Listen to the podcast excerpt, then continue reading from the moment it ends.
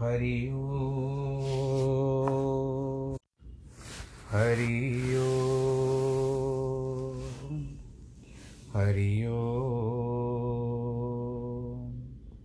गुरुर्ब्रह्मा, गुरुर्विष्णु, गुरुर्देवो महेश्वर। गुरुर्साक्षात् परब्रह्म, तस्मै श्रीगुरवे नमः। विघ्नेश्वराय वरदाय सुरप्रियाय लम्बोदराय सकलाय जगद्दिताय, नागाननाय श्रुतियज्ञविभूषिताय, गौरीसुताय गणनाथ नमो नमस्ते।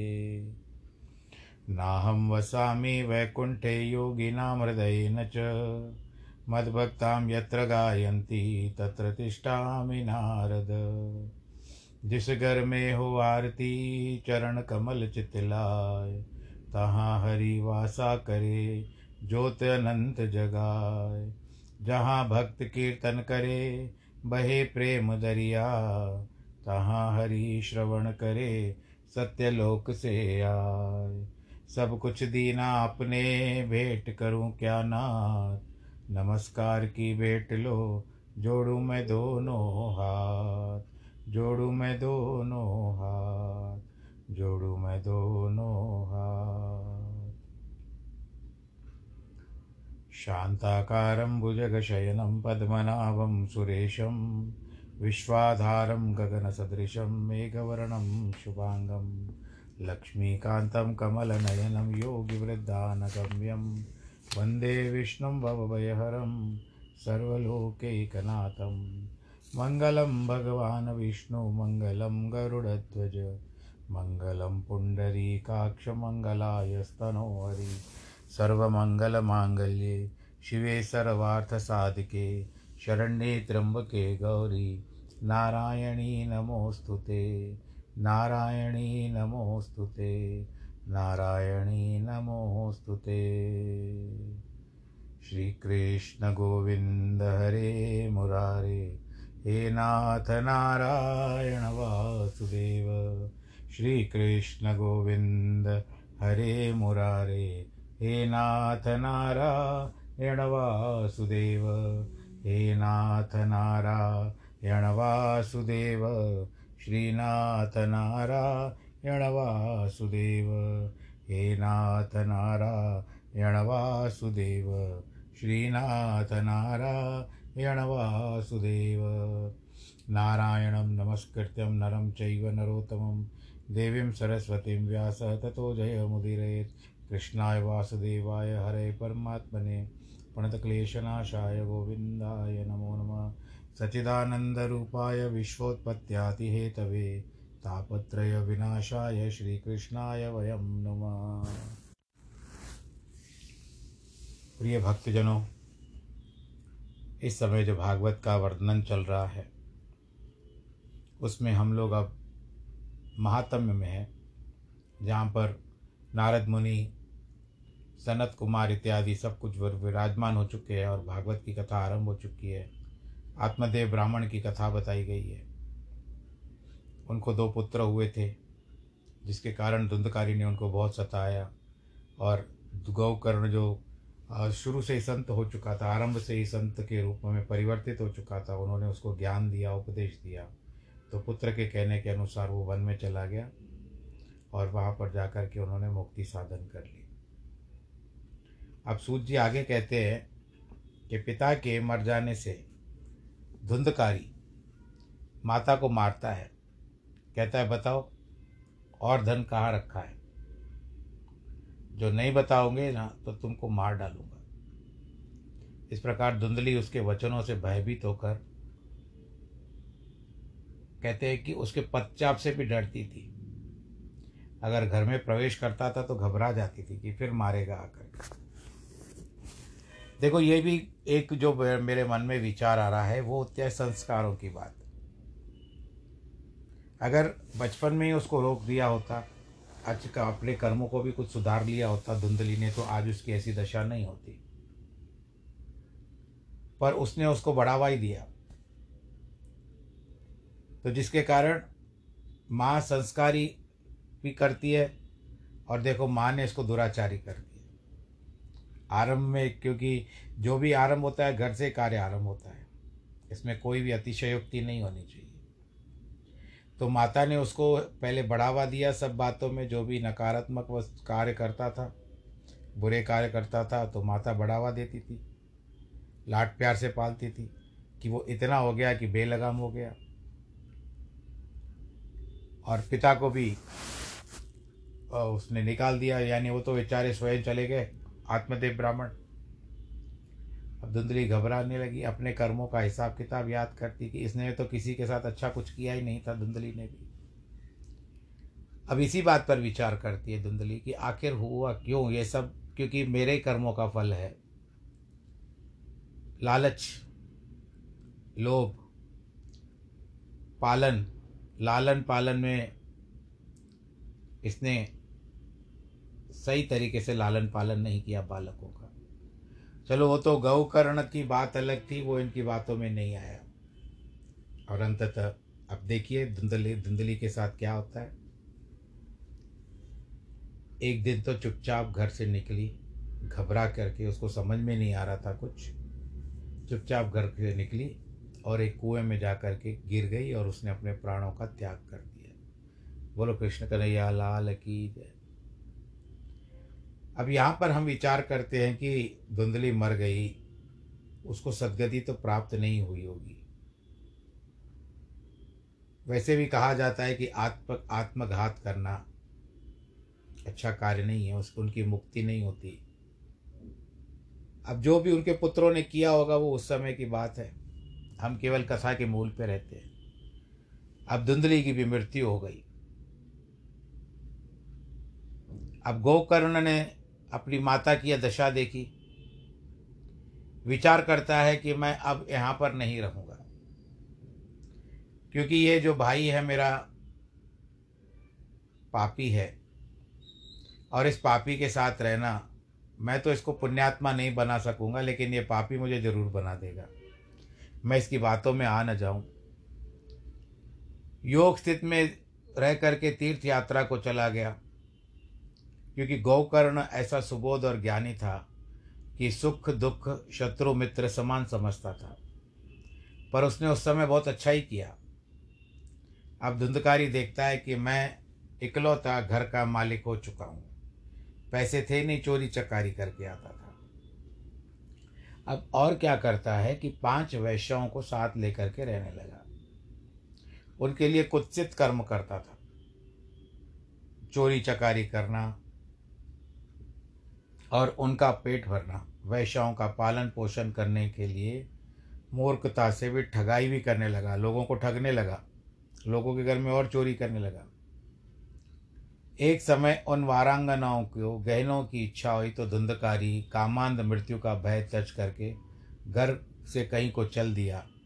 इधर उधर से बहुत सा धन संग्रह करके फिर उसको घर आया और उनको अनेक प्रकार के भूषण, वस्त्र दे दिए। बहुत धन देख करके व्यवसाय रात्रि में विचार करती है।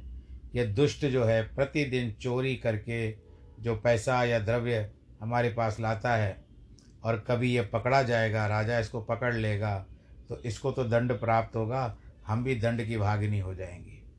हमको भी दंड प्राप्त होगा। ये सब धन लेकर के इसको मार डालना चाहिए। इसलिए धन की रक्षा के निमित्त गुप्त रीति से हम कोई इसको मार डाले तो अच्छा है। क्योंकि इसको मारकर हम सब धन लेकर के इच्छापूर्वक कहीं भी जा सकती है।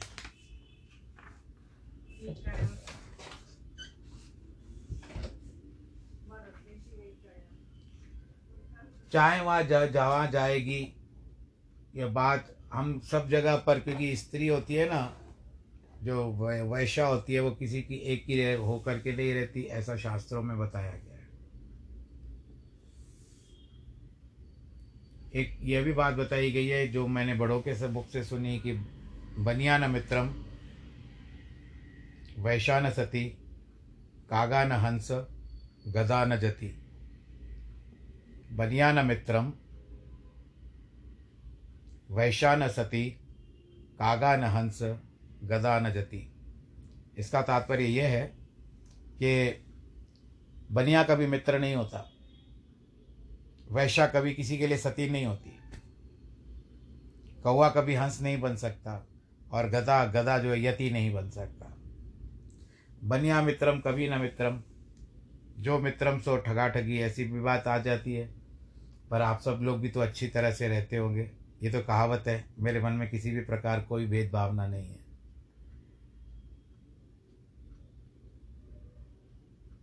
तो यहाँ पर यह विचार करती है कि हमको और बहुत सारे मिल जाएँगे। इसके, इससे हमारा पेट भर गया, अभी मन भर गया। चलो। इसका राम नाम सत्य कर देते हैं। तो बहुत सारा धन लेके लेकर के आया था, उसको बहुत अच्छी तरह से खिलाया, पिलाया। आपको पता है ना कि जब बकरे की बलि दी जाती है तो उसको पहले बहुत खिलाया, पिलाया जाता है। तो उसी तरह से इसको भी तैयारी हो गई। सब लोगों ने आपस में निर्णय ले लिया था कि इसको मारना ही है। सारी योजना भी बन चुकी थी। तब क्या किया? ये जब सो गया तो दो लोगों ने इसको पैरों से पकड़ा, दो औरतों ने, और दो लोगों ने इसको हाथों से पकड़ा, और एक ने गले में फंदा डाल दिया, और उसको लटकारने लगी, भाई जिसको, जिससे इसको प्रतीत हो कि फांसी लगा करके मर गया। पर हुआ क्या?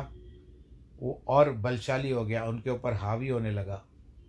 अपने आप को छुड़ाने की चेष्टा करने लगा। देखा कि अब ये अगर इसको हम छोड़ेंगी तो ये हमको मार डालेगा। तुरंत ही फिर प्लान नंबर टू सब पे काम कर लिया था उन्होंने। क्योंकि अभी अभी रसोई बनी थी और आपको पता है ना, पहले अंग जैसे चूल्हे पर चलती थी तो अभी उसके जो अंगारे ठंडे नहीं हुए थे बस वो लेकर आई एक और जा के ज़बरदस्ती उसका मुँह खोल करके उसके मुँह में ज़बरदस्ती सारे अंगारों को ठूस दिया और मुँह बंद कर दिया। अब तो तड़प तड़प करके मर गया। बोलो कृष्ण कन्हैया, लाल की जय। अब ये दशा हो जाती है।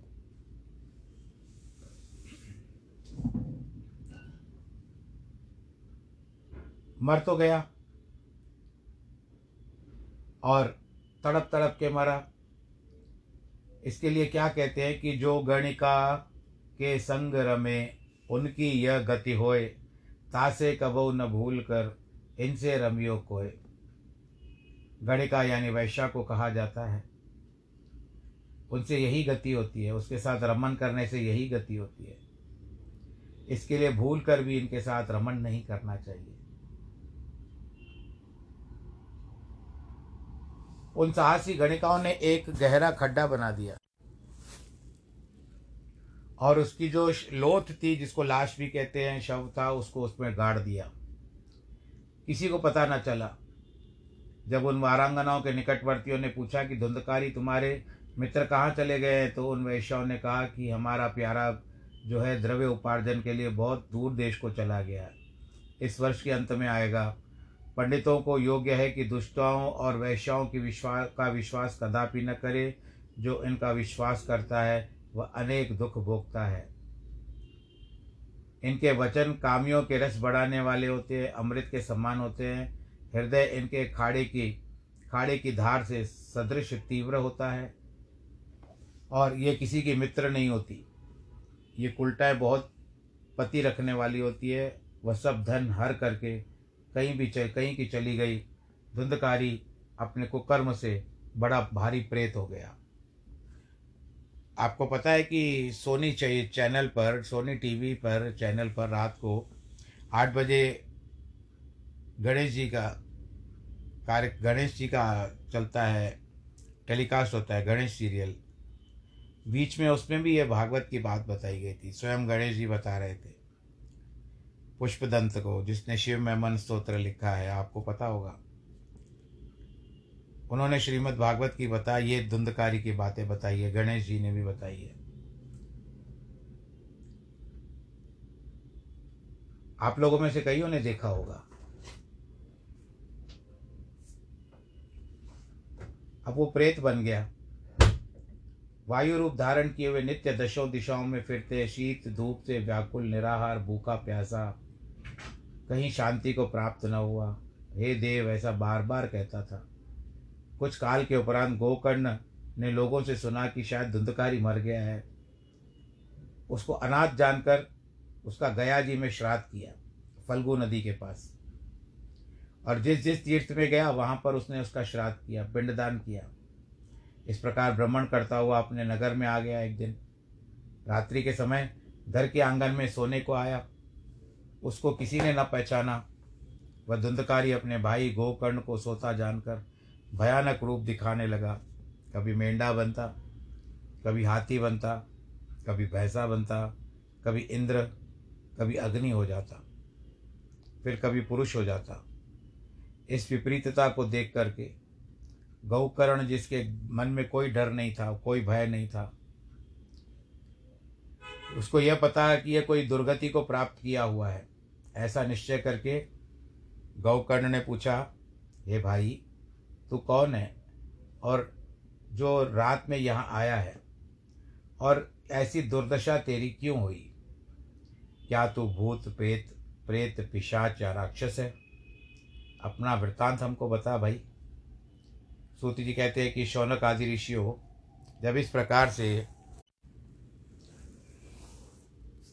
गौकर्ण ने पूछा तो वो धुंधकारी जो प्रेत के रूप में था, वो उच्च स्वर से रोने लगा। रो रो तो रहा था, लेकिन कुछ उसका, उसकी आवाज़ नहीं निकल रही थी। ध्वनि नहीं नहीं निकल पा रही थी। कह नहीं पा रहा था। केवल संकेत से बता रहा था। तब गौकर्ण ने अंजलि में जल लिया, अपने हाथ में थोड़ा सा जल लिया। मंत्र पढ़ करके उसके ऊपर छीटा मारा। उस जल के छिड़कने से उस प्रेत के प्रेत के थोड़े पाप कम हो गए। वो कहता है, हे गौकर्ण, मैं तेरा भाई धुंधकारी हूँ। अपने ही दोष से मैंने अपने ब्राह्मणत्व का नष्ट, को नष्ट कर दिया। मैंने अपने अज्ञानपन से बहुत सारे कुकर्म किए। उन कुकर्मों की संख्या नहीं है। मैं लोगों को मारने वाला था। मुझे वैश्यों ने फांसी देख करके महादुख में उसे मार डाला। इस कारण मैं प्रेत योनि को प्राप्त हुआ हूँ। अपनी दुर्दशा भी कहता हूँ। देवाधीन फल प्राप्त होने से मैं पवन भक्षण करके जीता हूँ।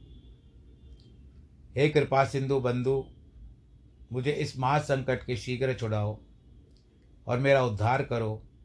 धुंधकारी की बात सुन करके गौकर्ण कहता है, भाई, मैंने तेरे उद्धार के लिए गया जी में पिंडदान किया था, फल्गु नदी पर श्राद्ध भी किया था।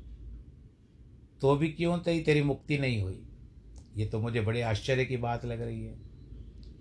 जो गया में पिंड देने से मुक्ति नहीं हुई, फिर क्या उपाय करूँ मैं? हे बंधु, अब मैं क्या करूँ? तू मुझे विस्तार के साथ बता। बोला कि ये भ्राता एक गया कि कौन कहे, सौ गया श्राद्ध करने से भी मेरी मुक्ति नहीं होगी, मैं इतना बड़ा पापी हूँ। मेरी मुक्ति जो है, वो असाध्य है। परंतु अब तू अपने मन में धैर्य रख। गोकर्ण कहता है, मुझे बड़ा आश्चर्य हो गया है। कोई ना कोई रास्ता मैं ज़रूर निकालूँगा। तेरी मुक्ति का रास्ता मैं अब स्वयं विचार करूँगा। तेरी मुक्ति का साधन मैं ढूंढ करके लाऊँगा। गौकर्ण की बात सुनकर धुंधकारी अपने स्थान को चला गया और गौकर्ण रात भर विचार करता रहा, परंतु कोई उपाय नहीं समझ में आ रहा था उनको। प्रातःकाल हुई। गौकर्ण का आना सुनकर सब नगर निवासी उनको देखने के लिए आए। तब गौकर्ण ने उन सब लोगों को यथा योग्य आदर, सत्कार, कुशल खेम पूछ करके बिठाया, आप कैसे हो? सब घर वाले कैसे हैं? परिवार वाले कैसे हैं? ये मैं आपसे भी पूछता हूँ, आप सब लोग भी ठीक होंगे। रात का वृत्तांत बताया कि देखो मेरा भाई जो धुंधकारी था, उसकी मृत्यु हो गई थी, वो कह रहा था, कह रहा है कि पाँच वैश्यों ने उसको मार दिया था।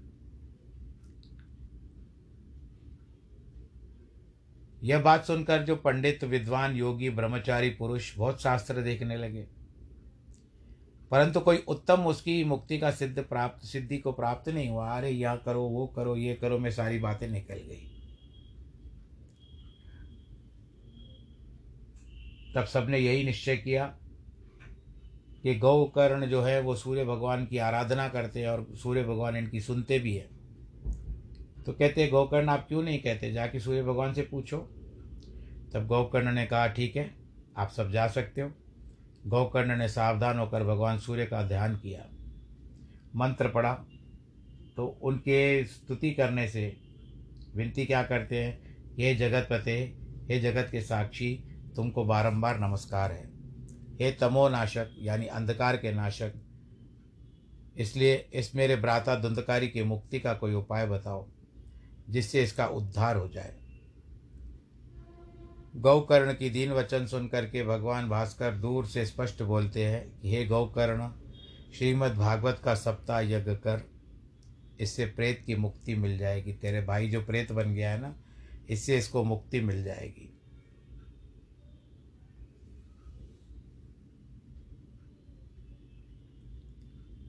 और दू, फिर कहते हैं धर्म स्वरूप श्रीमद् भगवान सब नगर निवासी कहने लगे, अवश्य ये शुभ कर्म करना चाहिए। फिर गौकर्ण ने सभी नगरवासियों से सब पूछा तो कहते, अरे, भागवत, श्रीमद् भागवत, चलो गौकर्ण, हम भी सुनते हैं, तुम सुनाओगे तो।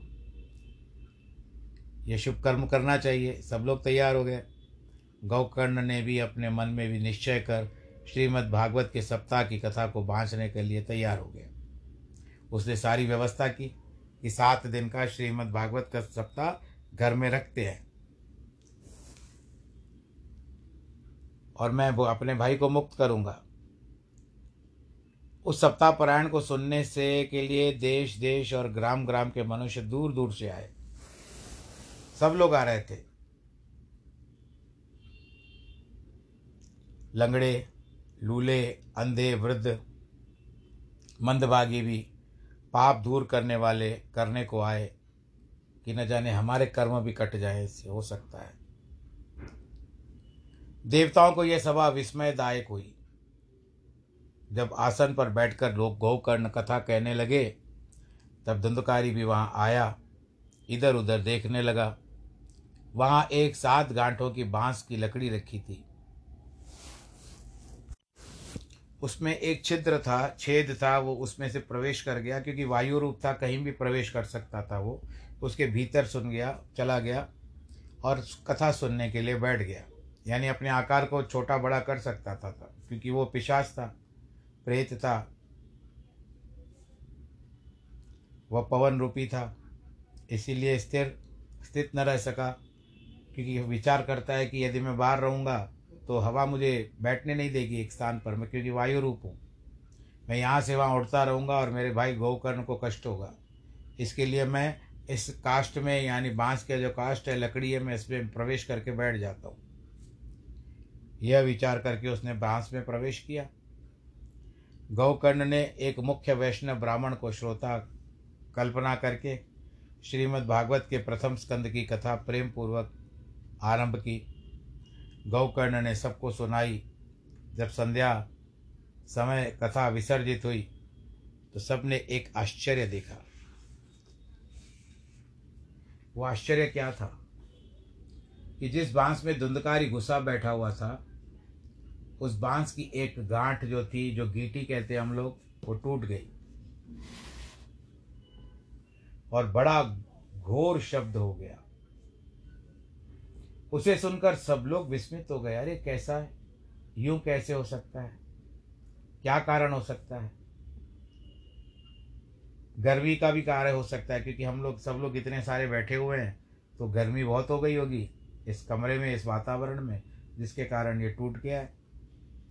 उसी प्रकार से फिर दूसरे दिन भी सभी लोग कथा सुनने के लिए आए। वो बाँस की लकड़ी तो वैसे ही रखी थी, किसी ने उठाया भी नहीं।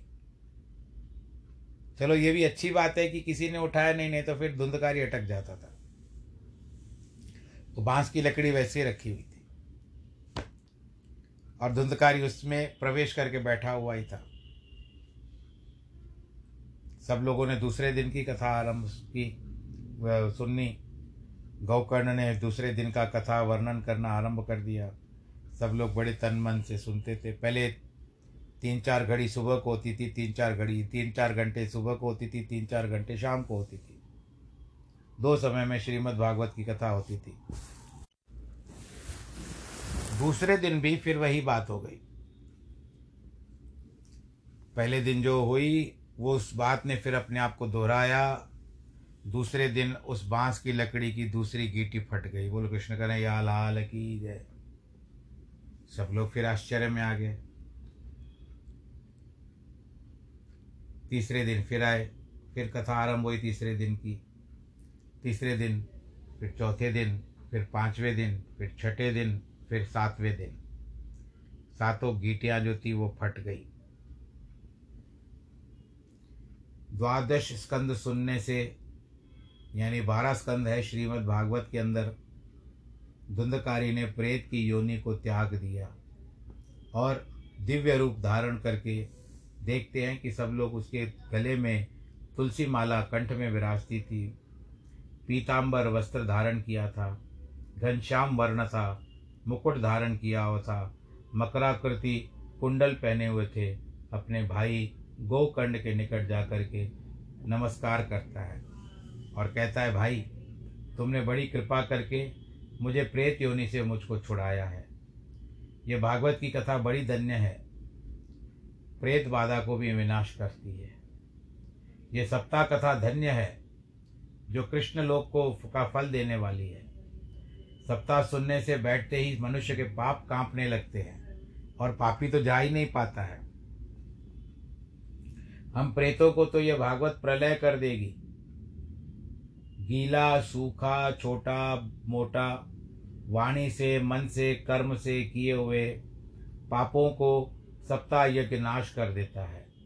जैसे अग्नि समाधि, समिधा को नष्ट कर देती है, जलाई देती है। भारतवर्ष में देवताओं की सभा में विद्वानों ने कहा है कि बिना कथा सुनने से, सुनने वालों का जन्म निष्फल है। मोह से रक्षा करके पुष्ट बलवान देह से क्या फल है? जिस शरीर ने शुभ सागर नहीं सुना, श्रीमद् भागवत नहीं सुनी, वह अस्थियों का स्तंभ नसों से बंधा हुआ, मांस से रुधिर और लेपित, चर्म से आच्छादित दुर्गंध युक्त मूत्र और पुरुष मात्र है। बुढ़ापा शोक के फल समेत रोग का भवन दुख स्वरूप कभी भरता नहीं है। दुर्दर, खोटा, दोष सहित क्षण भंगुर है। कीड़े विष्टा और भस्म कारण ये शरीर कहा जाता है। इस अस्थि देह से सदैव रहने वाले कर्म क्यों न साधन किए जाएँ? जो प्रातः काल का खाया हुआ अन्न सायंकाल को नष्ट हो जाता है। वह अन्नादिक रसों से पुष्ट इस कार्य की क्या नित्यता है? क्षण भंगुर है। सप्ताह सुनने से लोकों में भगवान वासुदेव के निकट ही प्राप्त होता है। इन दोषों की निवृत्ति के लिए एक सप्ताह ही साधन बहुत है। जैसे जल में बुदबुदे, जंतुओं में मच्छर, डांस में ऐसी कथा न सुनने वाले मनुष्य संसार में वृथा ही उत्पन्न होते हैं जहाँ जड़ और सूखे बाँस की गांठ टूट गई तो भी चैतन्य चित्त की ग्रंथि टूट जाए तो क्या आश्चर्य है। उनके हृदय की ग्रंथि टूट जाती है, सब संदेश शमन हो जाते हैं, कर्मों का क्षय हो जाता है, जो सप्ताह प्रेम पूर्वक सुनते हैं, संसार रूपी कीचड़ में सने हुओं के होने के कारण, धोने के कारण इस सुख सागर की कथा परमोत्तम है, जिसका मन कथा रूपी तीर्थ में है। उसकी पंडित लोगों ने मुक्ति कही है। ये वचन उससे कहते हैं कि विमान वैकुंठ से आया। आपस में दोनों भाई अभी वार्तालाप कर ही रहे थे कि उसी समय आकाश से एक विमान आया। वैकुंठ से, जिसकी चारों ओर की प्रभा कर की सी फैला फैली हुई थी। वैकुंठवासियों के संग सबके देखते देखते धुंधकारी विमान में बैठ गया। उस विमान में वैष्णवों को बैठा देख करके गौकर्ण ने पूछा, यह बहुत से सुनने वाले उज्जवल चित्त के हैं। इसके लिए विमान में वे क्यों नहीं जाते? जबकि सबका सुनना एक समान होता है। तो फल में भेद क्यों हो गया भाई? हरि के प्यारे भगवत जन, इसका कारण मुझसे कहो। तो हरिदास कहते हैं, सुनने के भेद से फल का भी भेद होता है। सबने सुना, परंतु किसी प्रकार का मनन किसी ने भी नहीं किया। मनन होता है विश्वास करना, अपने मन के अंदर बैठाना उस बात को। इसलिए भजने से भी फल में वेद हो जाता है। सात रात तक जागरण कर एकाग्रचित होकर इस प्रेत ने सप्ताह सप्ताह का श्रवण किया। इसने कथा को सुना। और उसने स्थिर चित होकर उसका मनन भी किया। आप लोग भी जब सुनो तो जो समझ में ना आए तो आप उस पर फिर से विचार किया करो, क्योंकि ये तो धरोहर आपकी हो जाती है। लिंक मैं जब बेचता हूँ तो ये सब आपके पास आ जाती है। तो आप जितनी बार चाहो, सुन सकते हो। थोड़े में समझ आ जाए तो अच्छी बात है, पर कहीं कहीं कुछ कुछ प्रसंग ऐसे होते हैं, जो समझ में नहीं आते हैं। वक्ता तो यानी हम जो वक्तव्य देते हैं, कथा कर जाते हैं। श्रोता आप लोग सुनते हो कभी कभी कुछ शब्द आपके समझ में नहीं आते। या तो उसी समय फ़ोन बज जाता होगा, या और कार्य बता होता, या तो कॉल बेल बजती होगी, और ये दोनों घंटियाँ ऐसी है, बैठने नहीं देती। भजना जब आरंभ होती है तो बैठने नहीं देती। चैतन्य हो जाता है शरीर। एक द्वार की बेल और दूसरी फ़ोन की बेल। द्वार की घंटी और फ़ोन की घंटी।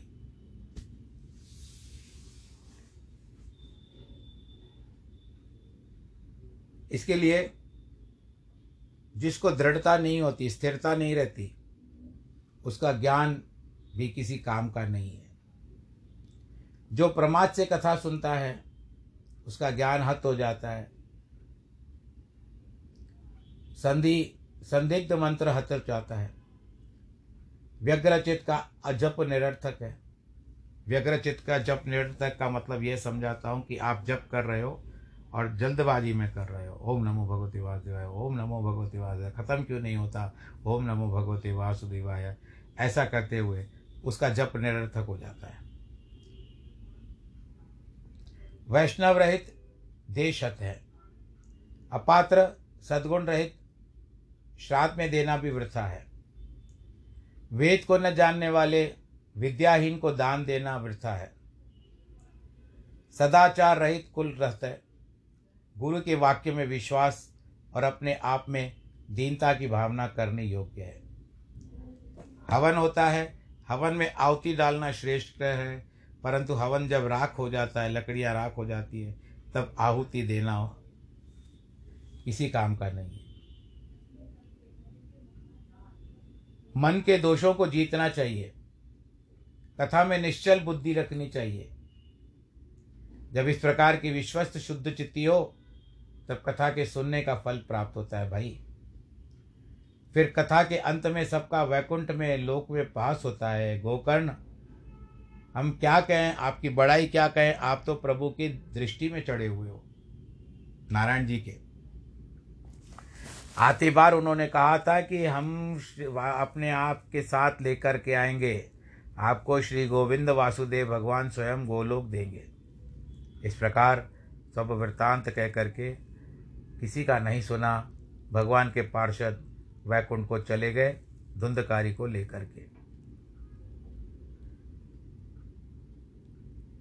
तो सबका मोह उतर गया, मन बैठ गया। कि हमने सात दिन तो कथा सुनी, फिर हम क्यों रह गए? और जाति बार ये भी कह गए थे कि ये सब अगर मुक्त होना चाहते हैं तो इनको आप फिर से श्रीमद् भागवत की कथा सुनाओ। फिर हम बहुत सारे विमान नारायण स्वयं आएँगे और हम सब भी आ जाएँगे, इनको विमानों में बिठा करके ले जाएँगे। ऐसा कहते हुए तो चले गए। तो गौकर्ण ने सबसे पूछा, भाई आप सब लोग सुनना चाहते हो? श्रीमद् भागवत की कथा फिर से सबने कहा, हम ज़रूर सुनेंगे. फिर श्रावण के महीने में गौकर्ण ने कथा को आरंभ किया। फिर सात रात्रि वाली सप्ताह की कथा को सबने बहुत मन लगा करके सुना। हे नारद, जब इस बार सप्ताह कथा पूरी हुई ना, तब देवता, विमानों और भक्तों समेत श्री नारायण वासुदेव भी प्रकट हो गए। बोलो, नारायण भगवान की जय। ओम नमो भगवते वासुदेवाय। उस समय चारों ओर से जय जय क्वार की, जय जयकार की ध्वनि निकलने लगी। नमः नमः शब्द होने लगा। उस समय भगवान द्वारका नाथ ने अत्यंत प्रसन्न होकर अपना पाँच जन्य शंख बजाया। बोलो, कृष्ण कन्हैया, लाल की जय। आपको अनुभूति कैसी हो रही है अभी, ये तो बताइए। कि भगवान जी स्वयं आए हैं और शंख बजा रहे हैं।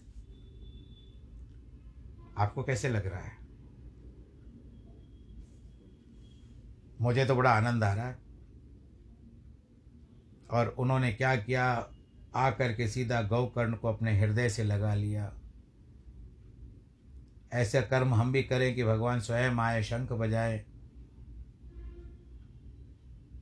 और फिर सब गोपाल श्री कृष्ण गोकर्ण को गोकुल ले, गोलोक को लेकर के चले गए।